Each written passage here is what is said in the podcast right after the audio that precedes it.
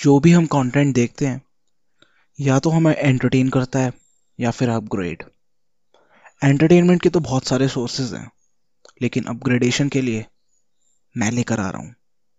The Shiv Sharma show